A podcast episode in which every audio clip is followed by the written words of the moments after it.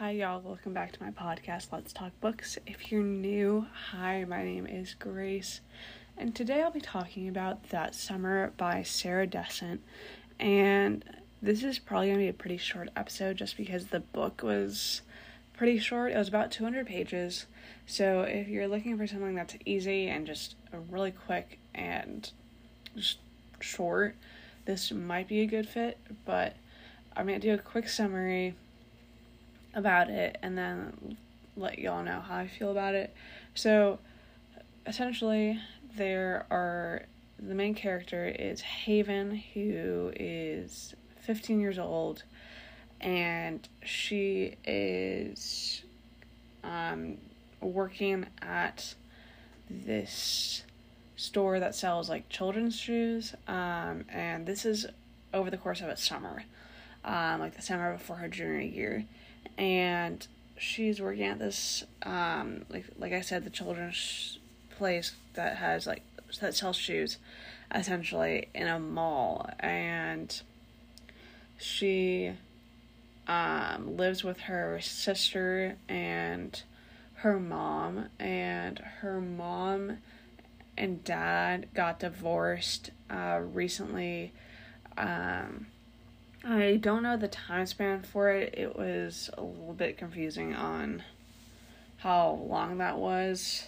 or like in the sense of like when this book started and when they got divorced. I don't know how long of a time difference it was, but I think it was still pretty recent. And then Ashley, who is Haven's sister, who also is about 20, 21 years old, she is getting married by the uh, by the end of the summer with a guy named Lewis. And Haven is upset because everything is changing and she has no control over it because her parents got divorced and her dad gets remarried to this girl who is working at the news station with him. And then they're also pregnant. Um, and then Ashley is getting married at the end of the summer to Levi, or Lewis, I mean, not Levi. Oh my gosh. Um, and then um, her mom wants to go to Europe in the fall, and then um, wants to sell a house and move to somewhere smaller because it's just going to be Haven and her mom. And because her Ashley is leaving, like she's moving in with Lewis. And Haven's very upset about it because that would mean that like she doesn't have the same house, like everyone's moving in different directions and she's stuck in a position where there's not much she can do about it and she gets frustrated by that by the end of the book because she is the only one that like like can't do anything about it really. So she um she also doesn't have the greatest relationship with Ashley either. Like her like Ashley wasn't really the nicest sister. Like she would um kind of just not she wasn't it wasn't like she was a horrible sister but she would say things that weren't the best. I mean um that's also siblings honestly. Uh but it was like not in the sense of like like a normal sibling interaction. I think it was like on the worse end of it where she was genuinely mean to haven. Um and then um, Haven blows up at the end of it, where at the end of the story is like, this is the reason why I'm blowing up is not because it's Ashley's wedding, but because of everything that has. Sorry, y'all. Um, I just yawned. Um, the it wasn't. So Haven gets upset because, and like I said, blows up because of everything just adding up. Like her sister being obnoxious and her mother thinking of like things to do that would affect her life that she has essentially no choice in. And her best friend Casey is turning into someone that she doesn't recognize. And then Haven runs away for like a couple of hours. And she interacts with this guy named Sumner, um, who is Ashley's ex. Like, she knew Sumner. Like, she had this picture of who Sumner was. Um, he she thought that he was essentially like perfect and that he and Ashley essentially should have gone back together because he made her happy. Like he he made her nice and made her laugh and um Haven really wanted them to get back together. But um Ashley explains to her then like Sumner wasn't the nice guy that you have in your head.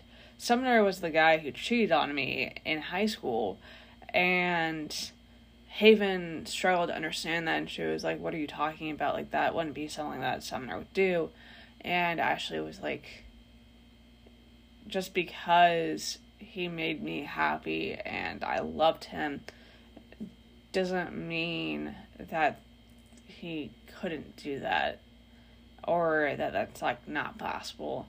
So she had to explain to Haven saying like, look, like he's not as good of a guy as you think he is. Like he um he was the one that was in the wrong, not me. And I think it took Haven a little bit to understand that because she thought Sumner was essentially like this perfect boyfriend and that she like wished that they could get back together and all this stuff. And the thing is, is like their relationship, like Ashley and Haven's, uh, Ashley and Sumner's relationship, that was like it's been like five years since they've been together, and the reasoning I think why Haven was like, you guys should get back together was partially because Ashley was happy with him and nice with him, but also because that was the last time their family was genuinely happy before their parents got divorced.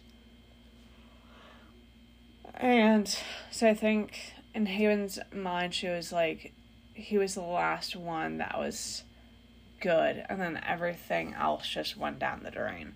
So I think that was her thought process. Um, and I think this is an okay book. Of course, like, I didn't expect it to be like a 10 out of 10.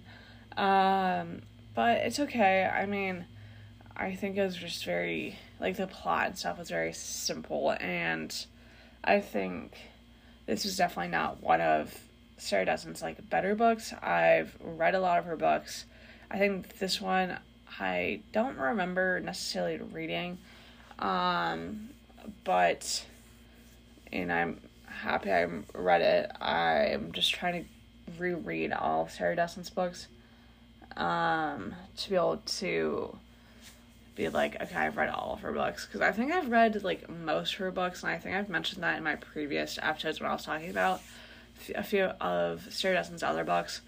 Um, they're not bad. Um, it's just very simple and just most of her, or actually all of her books, are based in high school. Like most of the characters that she creates and puts into paper or onto paper, I mean, um, are high school students. So to me now it's a little bit harder to relate because I'm not in high school anymore. But when I started reading them, I think I was in middle school and kind of started continuing reading throughout high school. So I was able to relate to it a lot more compared to now where I'm just I'm older, and some of the stuff that they're talking about, I was like, dang, like this is like they're so young to me. You know, it's and you can see in their emotional maturity as well as their like just maturity in general. And it's like okay this is like i have to think that they're still in high school. Like there's the way i would handle something would be also different if i was in high school compared to now. So i have to like keep reminding myself uh, while reading this like this is high school. This isn't who i am now.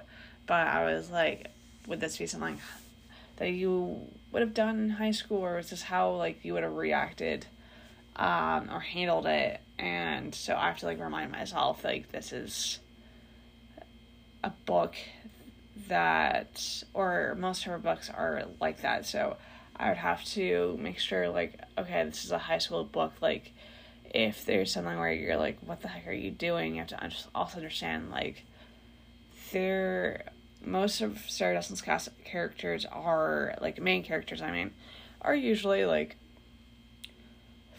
I think like fourteen through sixteen. I don't think she goes up until I don't she I don't think she makes characters that are seventeen or eighteen or even older. But I think most of the main characters are between the ages of 14 and 16, I believe. That may change when I continue reading more Sarah Dessen, but don't know. um, so the next book I'm going to be reading and discussing with y'all is Dreamland by Sarah Dessen. And we'll see how that goes.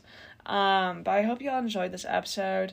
Um, and I will talk to y'all on my next one. Bye.